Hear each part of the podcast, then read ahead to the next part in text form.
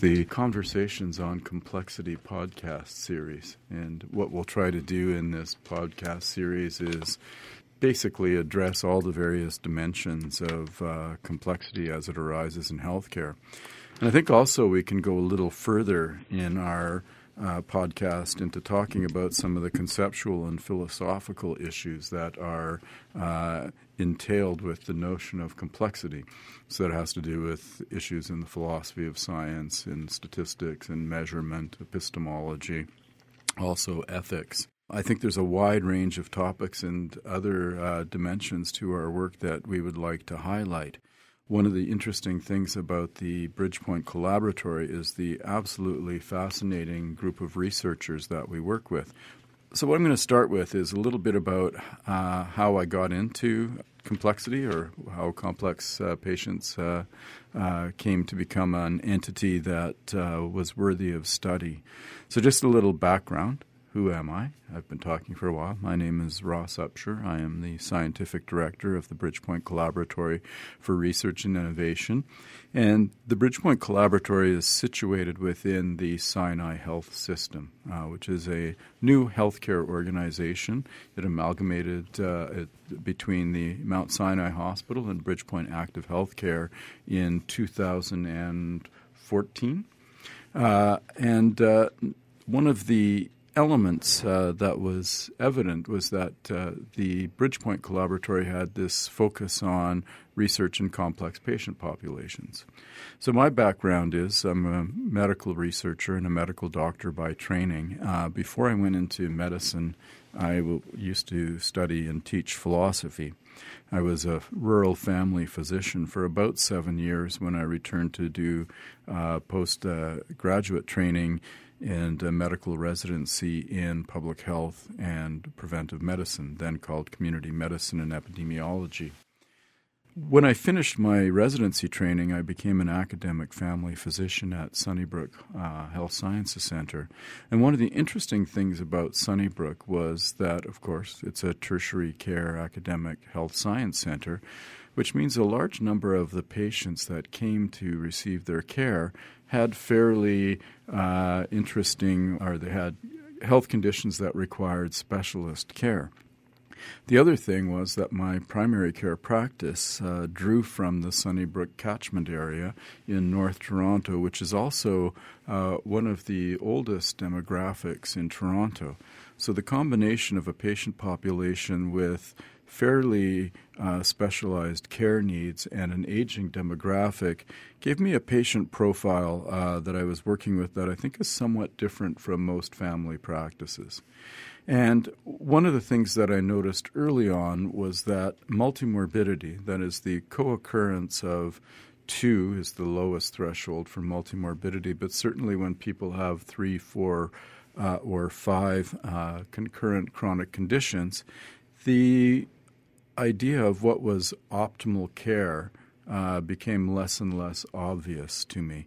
So, with colleagues who you'll meet throughout these uh, podcasts, particularly Shawn Tracy and Leslie Nickell and Jason Nee, we started to do research into this phenomenon.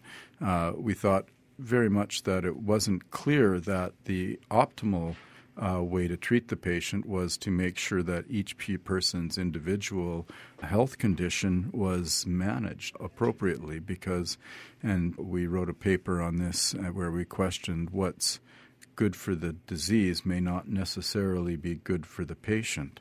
And a lot of our discussions and innovations led us to start to think about how we could better uh, manage patients with uh, a constellation of chronic diseases. At the same time, we were aware of a couple of other ident- uh, issues, and part of this came from my background training in public health and uh, preventive medicine. And it's very apparent to people in, who've studied in that domain that the social determinants of health, particularly uh, income security, food security, uh, whether you have uh, access to uh, appropriate shelter, many of the social determinants were modifying the complexity of the management of these multiple chronic conditions. So it's hard enough uh, for any person to manage the presence of five uh, chronic conditions simultaneously. And that's just thinking about all of the medications and all of the physiotherapy and all of the appointments you need to keep to optimize uh, care for your health. But when you add in other challenges, such as well, how am I going to pay my bills at the end of the month? Uh, how am I going to ensure that I have uh, adequate and sufficient uh, food? And then you look at the other issues with respect to isolation. Does this person have anybody in their lives that's going to assist them with their care, to help them?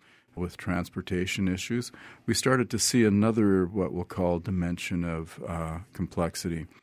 And then also, it was clear that issues that relate to mental health, that relate to challenges to cognition, such as mild cognitive impairment, and uh, dementia, substance abuse, uh, significant depression, and other mental health conditions, uh, added to the complexity of managing patients such as this.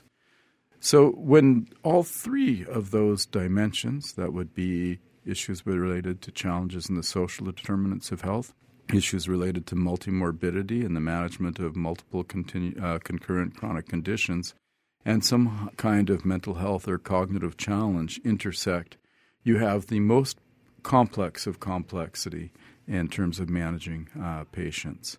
So, the other thing we noticed in our research is that the healthcare system itself wasn't doing the patients much favor, uh, much uh, doing them any favors. We call what we have in, in Canada a healthcare system, but really what we have is a series of services that are poorly coordinated.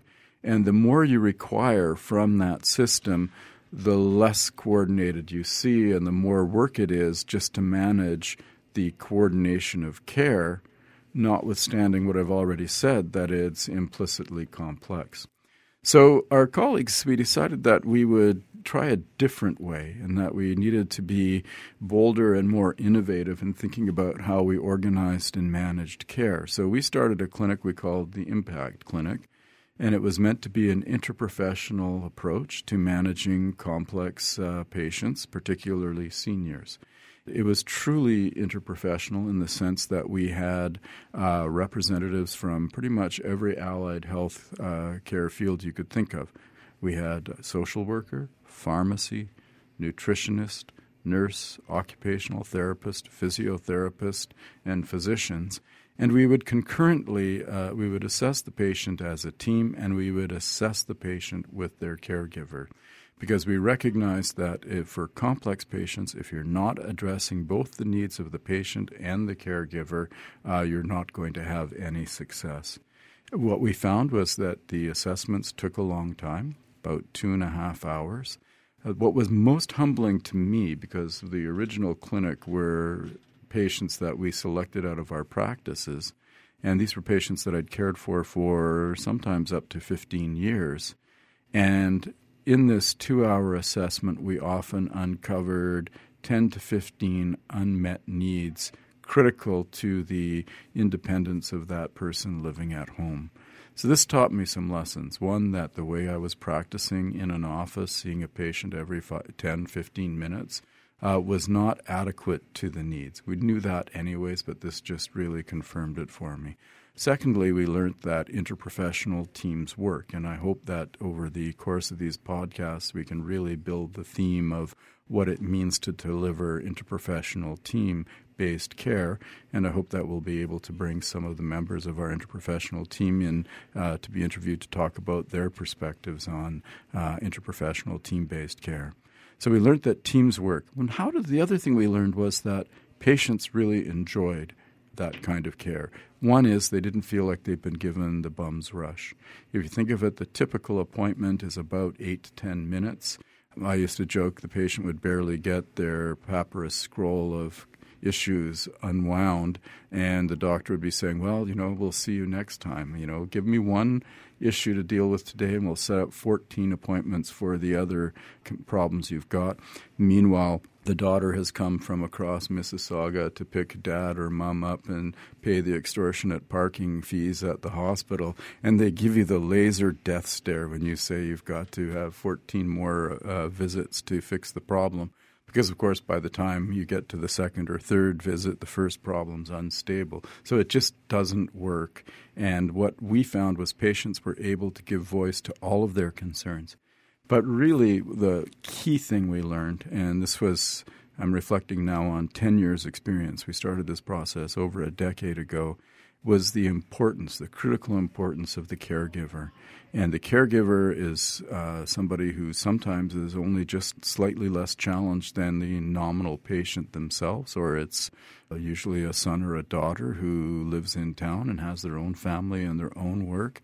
They are hanging on, trying their best to keep their family member and loved one as well as possible and living independently. And we had critical insights into what it was like for caregivers. And now, of course, it's recognized that caregivers are utterly indispensable to the care, not just of complex patients, but pretty much anybody with a significant chronic illness. So we learned about teams. We learned that team based care kept people's skin in the game. And by that I mean it kept everybody committed to delivering care. So clinicians found that they could share their moral distress and uncertainty. And, well, what does that mean? We like to have this comforting notion that modern science and modern medicine has answers for all questions and that we have effective therapies for uh, all conditions that afflict humans. But that's not true. In fact, as people age and gather more and more morbidities, there's more and more uncertainty about the harms and benefits of the therapies. Uh, we don't like to admit it because we all like to have a professional image of being certain and in control of our knowledge. But really, in this space that I'm talking about, there's a large amount of uncertainty. Having a group of clinicians working together, they can share that uncertainty because these are complex patients with complex needs make a lot of clinicians sleepless at night because there's a high degree of unpredictability about outcomes. In fact, there's even unclarity about outcomes, and that'll be one of the themes of a future podcast.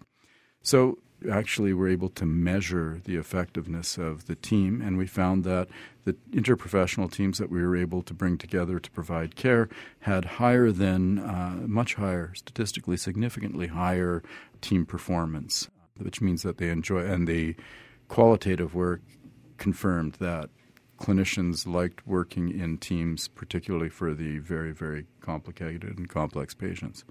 As I mentioned, patients felt cared for, caregivers felt cared for, heard. And so it's a soft outcome, but it's an important one.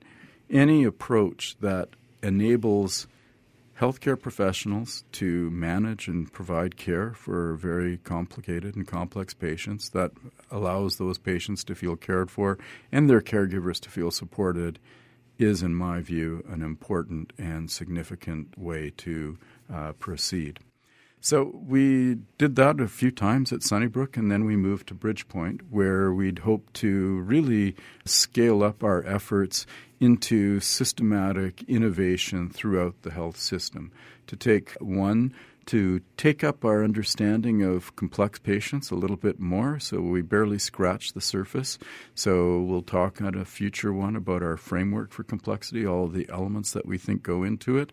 We'll talk about some of the challenges in measuring it, how that measurement will actually link to system performance. Uh, we have a large uh, number of uh, potential studies that uh, we're looking forward to doing that will help us systematically address all of the various dimensions of complex patients. Part of these are system challenges. Part of them are challenges in training healthcare professionals in order to be able to function in this new environment because, as we'll articulate through these podcasts, it's a very different approach to the practice of medicine and healthcare. And then there's the system issues. How is it that we actually build a system that provides wraparound, seamless care to people who have uh, significant complex needs? So, that's what the focus of this podcast series is going to be about. Uh, we will have, uh, I hope, some entertaining digressions. If we have very interesting people who come by to visit us, I hope to capture them and interview them about their intellectual history and passions. We'll say probably 90% of the podcast will be about complexity, but we'll have some interesting excursions into uh, medical ethics, medical philosophy, and epistemology, and anything else that strikes the fancy of our collaboratory in terms of communicating to the public. We'd love to hear from you. If you have ideas for topics that you want covered, please contact us, and we look forward to uh, probably having a weekly uh, podcast. Thank you.